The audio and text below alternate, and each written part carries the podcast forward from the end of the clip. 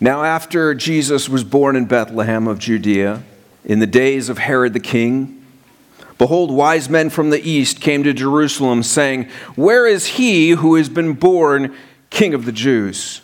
For we saw his star when it rose and have come to worship him. Then Herod the king heard this. He was troubled, and all Jerusalem with him and assembled all the chief priests and scribes of the people. He inquired of them where the Christ was to be born. They told him, In Bethlehem of Judea, for so it is written by the prophet. And you, O Bethlehem, in the land of Judah, are by no means least among the rulers of Judah. For from you shall come a ruler who will shepherd my people. Then Herod summoned the wise men secretly and ascertained from them what time the star had appeared. And he sent them to Bethlehem, saying, Go and search diligently for the child. And when you have found him, bring me word that I too may come and worship him. After listening to the king, they went on their way. And behold, the star that they had seen when it rose went before them until it came to rest over the place where the child was. When they saw the star, they rejoiced exceedingly with great joy. And going into the house, they saw the child with Mary, his mother. They fell down and worshiped him. Then, opening their treasures, they offered him gifts gold and frankincense and myrrh. And being warned in a dream not to return to Herod, they departed to their own country by another way. May God bless the reading of his word. You may be seated.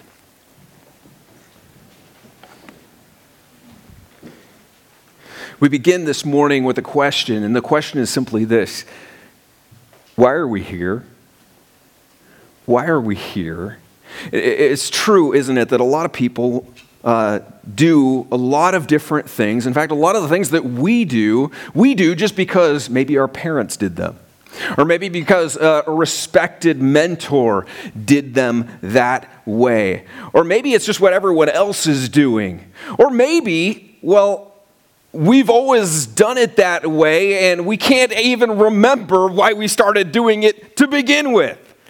The last several weeks, we've been talking about worship, and we've been saying that worship is fundamental to the Christian life. It's what we're created to do, it's what humanity's very first parents failed to do when they decided to disregard God's instructions and do things their own way. It's what each of us, from the moment we're born, it's what we're unable to do properly. And yet, it's also what Jesus Christ was sent by God the Father to enable us to do once again.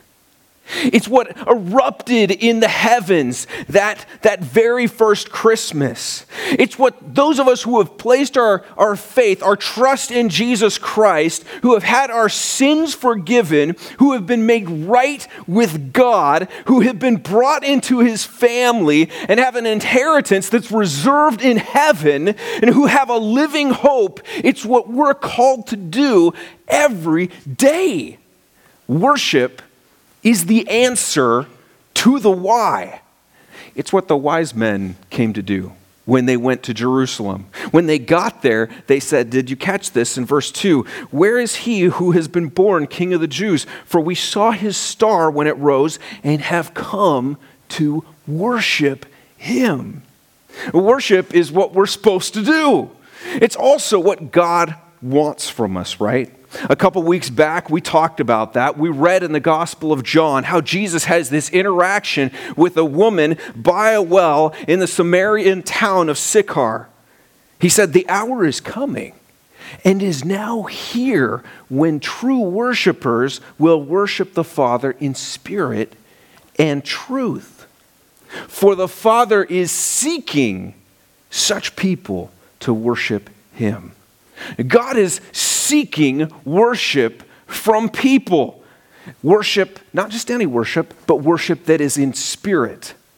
Worship that originates on the inside of a person. It's a spiritual thing. It stems from a heart that loves and desires to honor God. You know, external actions, they don't count for all that much if they're not motivated by a heart of worship. And God is also seeking people who will worship Him in truth. Truth matters. It's, it's important that we worship what is real, not what we have imagined. That we worship God for who He is, not the God that we have concocted in our minds. And we need to worship also not only understanding God, but understanding ourselves because our worship is not going to be the kind of worship that is genuine, that is acceptable to God, if we don't understand who we are. He doesn't accept worship from people that have come up with some other ideas about uh, who he is or what they are. He doesn't accept worship from people that uh, have an idea of who he is that is inconsistent with his character. No, he's made himself known through his word, and he desires for people to worship him from what they learn about him in his word. Worship in spirit and in truth. It's what God wants from us. But what does that look like? If we're going to take worship seriously, if we're going to consider whether or not our worship is acceptable to Him, and actually do what God wants us to do. Because if we're not doing what God actually wants us to do and our worship isn't acceptable, well, we might as well just go do something else. Go to the mall finish up that Christmas shopping. We need to know what worship really looks like, right? What does it look like? Do I have to close my eyes? Do I have to clap? Do I raise my hands? Do I sit? Do I stand? Do I have to sing? Do I have to wear a certain type of clothing? What does authentic worship look like? This morning, I want to key in on the fundamental posture of worship and consider how it informs the internal worship that God desires from our hearts. After a brief detour with King Herod, the wise men went on their way. Verse 9 said, And behold, the star that they had seen when it rose went before them until it came to rest over the place where the child was. When they saw the star, they rejoiced exceedingly with great joy. And going into the house, they saw the child with his mother, and they fell down and worshiped him. Then they opened their treasures and they offered him gifts gold, frankincense, and myrrh. What did they do when they saw Jesus? Well, they immediately fell down and worshiped him. This was the moment that they had been anticipating for so long. This was the one they had traveled so far to see. This wasn't just any child, this was the king. And this was the long awaited one, the promised one who had been foretold all the way back in the beginning. God said he was going to bring someone from Mary's descendants that was going to crush the serpent's head. Remember that? And what do they do when they found him? They fall down they worship him. The word for worship here that math is used in Matthew 2:11, it's the Greek word proskuneo. It's a word that's used all over the place in the New Testament and it's translated worship. Now this is important. So often when we think of worship, we think of singing. But the word here and its Hebrew counterpart, they don't refer to singing. It's not about singing. If you grab a couple of lexicons, uh, uh, of dictionaries, you'll find that these words are all about what a subject does in the presence of their master, their king, their Lord. Here's how William Danker's Greek English lexicon defines proskuneo. It says, to express in attitude or gesture one's complete dependence on or submission to a high authority figure. That's what worship looks like. That's what these wise men did when they saw Jesus. They fell down and they worshiped. They fell down and they expressed their complete dependence and their submission to their king. That's what subjects do in the place of their king. That's what they do. They recognize that their lives, uh, their ability to, to live, to survive, to thrive, it depends completely on their king. Their lives are, are literally in his hands, and so they bow themselves in humility before him. And they also recognize he's the highest authority in the land. And so they bow themselves in submission. They offer their service. They yield to his orders, his desires, his will for their lives. In the case of these wise men, this was their king. But not just any king.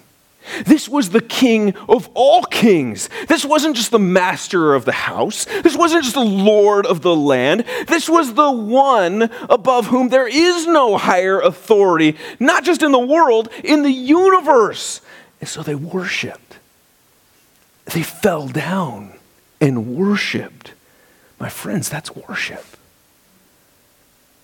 That's what the posture of the human heart is supposed to look like when it moves the mouth to sing, or the hands to clap, or the body to obey. Friends, we don't sing to entertain. We're not court jesters here to make sure that God is having a good time. No, we're his subjects. Is the master, we're his servants. He's the boss, we're the employees. He's the captain, and we're the crew. He's our king. How do we worship our king? We bow. We bow. And let's not misunderstand. We're not talking about physically getting down on our knees every single time we do something that we want to call worship, though I think we could probably stand to do that some more.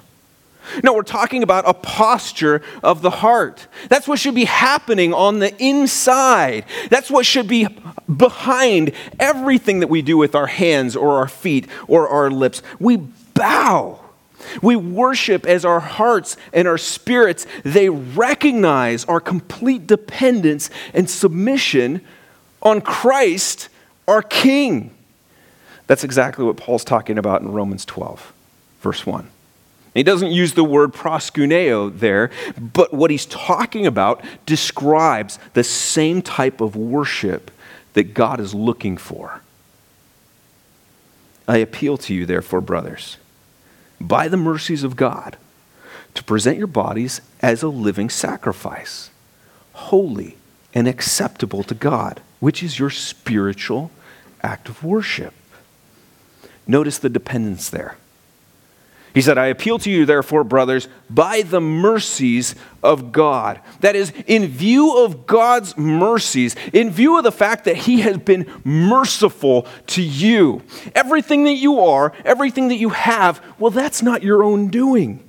You didn't, you didn't wish yourself into existence. And you're not responsible for creating this world with all of its beauty, its complexity, its resources that enable us to have good things like maybe your, your house or your clothes or your car or the, the food you enjoy or the technology that you rely on. And then if you placed your trust in Jesus, you realize you didn't earn any brownie points to fix your relationship with God, to get on His good side, to get that ticket into heaven. No, everything that you are, everything that you have is from God. That's what James tells us. Verse 16 of chapter 1 Do not be deceived, my beloved brothers. Every good gift, every perfect gift is from above coming down from the Father of lights, with whom there is no variation or shadow due to change. Of his own will, he brought us forth by the word of truth, that we should be a kind of first fruits of his creatures. every gift, every good gift, every perfect gift, it's from above. And the transformational work that Christ has done in those who have confessed their sin and looked to the cross, well, that's a testimony to the rest of the world that God intends to bring even more good in the days ahead. It's a kind of, we're a kind of first fruits. All creation looks at what God's doing in the lives of these Christians and it goes, wow, God is good and there's more to come. What's next? What James and Paul are both making very clear here is that we're completely dependent on God. He's been merciful to us. He's the, he's the Father of lights, the creator of the stars in the sky. He's the King of the universe. He's the King of everything. You can't properly worship Him unless you recognize that. You aren't truly worshiping unless your heart is bowed down in humble dependence on Him. Is that where our hearts are at? When we gather together in this room to worship, are we, are we humbly acknowledging that every good and perfect gift, even our next breath, the next beat of our hearts, all of that relies on Christ the King, like Colossians tells us. He holds all things together, He keeps it going. If that's not the case, then we need to fix that. The best way to do that is to get our heads in his book on a regular basis. We need to fill our minds with his truth so that, like a telescope, it brings into view this, his, his spectacular, marvelous glory. And like a mirror, it, it reveals to us who we really are, totally dependent on him. I want to challenge us to make time in God's Word a part of each day this coming year, and especially the days when we're going to gather together here.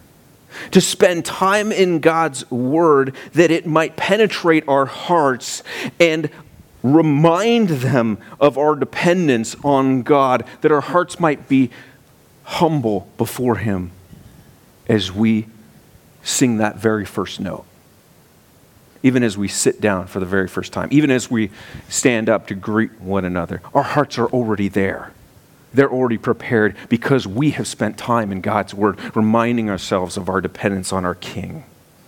Genuine worship, the kind of worship that God desires, is about hearts bowed down in a posture of complete dependence on Him but it's also about hearts bowed down in submission to Him. Look at Romans 12:1 again. I appeal to you, therefore, brothers, by the mercies of God, to present your bodies as a living sacrifice, holy and acceptable to God, which is your spiritual worship. Submission and dependence, they go hand in hand. Acknowledging our dependence relying on your king, that leads us to submit ourselves to him. They lead us to, uh, to offer all we are to him in worship. And if everything that we are and everything that we have is from him, if they're the result of his mercies that have been showered down upon us, then don't we owe him everything? We do, don't we? Isaac Watts was right when he wrote, Love so amazing so divine, demands my soul, my life, my all. That's what Paul is saying to us here when he appeals for us to present our bodies as these living sacrifices. He's to- talking about total and utter submission.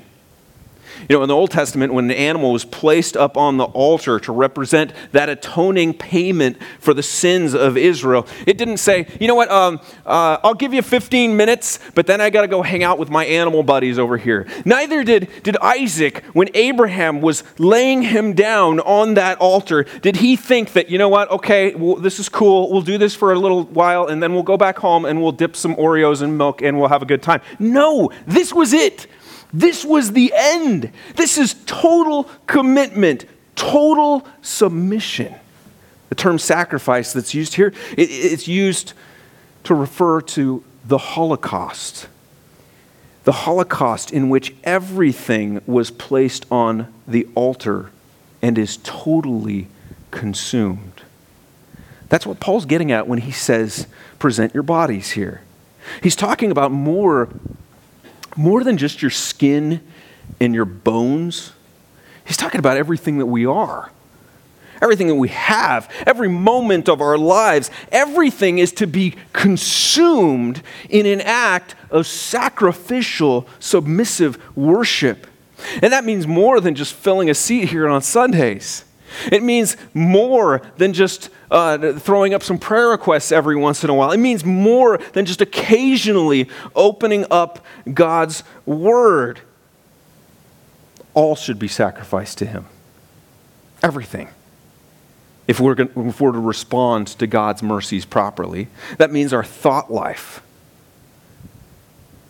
That means our speech, our actions, what we look at, what we do with our time, how we spend, how we invest, how we share our money, how we treat other people, how we approach our jobs, the way we honor our commitments and keep our word. And we don't do it begrudgingly, right?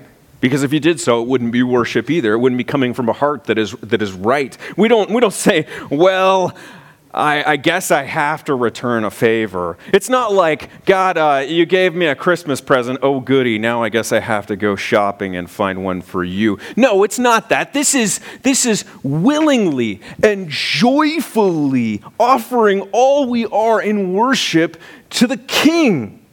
Paul said in Philippians 3 For his sake, I've suffered the loss of all things and count them as rubbish. He's saying, I want to lose it all my old way of life, the things I used to get so stuck up on and prideful about, the things I once thought that mattered. I want to give it all up because I've found something that's worth far, far more. It's like a treasure you discover hidden in a field. you cover it up real quick, and then you go sell everything that you have so you can buy that field and uncover the treasure, and it's yours. Or if you were a jeweler and you just loved fine pearls, and in a back alley somewhere you found the pearl of pearls. You couldn't measure its wealth. And so you didn't even give it a second thought to how much, how much it cost, what it was going to take to get it. No, you went out and you sold everything that you have. You got a second mortgage on your home because it's worth more than anything else. It's more than worth it. That's what God's goodness is like. Its worth is so great that we willingly, joyfully respond by offering all we are to Him as a living sacrifice. These wise men, they gladly humbly, willingly fell down in worship. They weren't asked to do it. They just, it's just what they did. They saw the king. They were in his presence. So they fell down and they worshiped as an expression of what was going on in their hearts. And they presented him gifts gold, frankincense, myrrh. In light of who the king was that was before them, these gifts were nothing. It's a small, small little token of our appreciation to be with you here in your presence, our King. This, this sacrifice was minuscule compared to the surpassing worth of the child. What gifts are we willing to lay before the King? Are our hearts bowed down in total submission? Are they so moved that we gladly, gladly submit our thoughts, our, our words, our actions as expressions of worship to our King? Or are there some things that are just too precious, too sacred, too valuable? I don't think I can offer this to Christ, my King. I want to challenge you in just a moment and, and really every morning of every day in this next year to not only acknowledge our complete dependence on God, but to prayerfully submit ourselves to Him each day as living sacrifices. To say, Lord,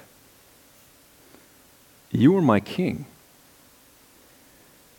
All I am, all I have is yours. Would you do that with me now? Let's close our eyes and bow our heads and do that now. Our King has come. He's come near. He walked this earth. He lived the life that we were supposed to live and didn't. He died the death that we absolutely should have died on our behalf. He defeated sin, cleared the way for us to be made right with God. He's seated right now at the right hand of God, making intercession on our behalf. He's the Father of lights, from whom every good gift we have has come. Would you bow your heart low, acknowledging your utter dependence on Him? Would you bow your heart? in humble submission, saying, Lord, you are my King. All I am, all I have is yours. Let's worship our King.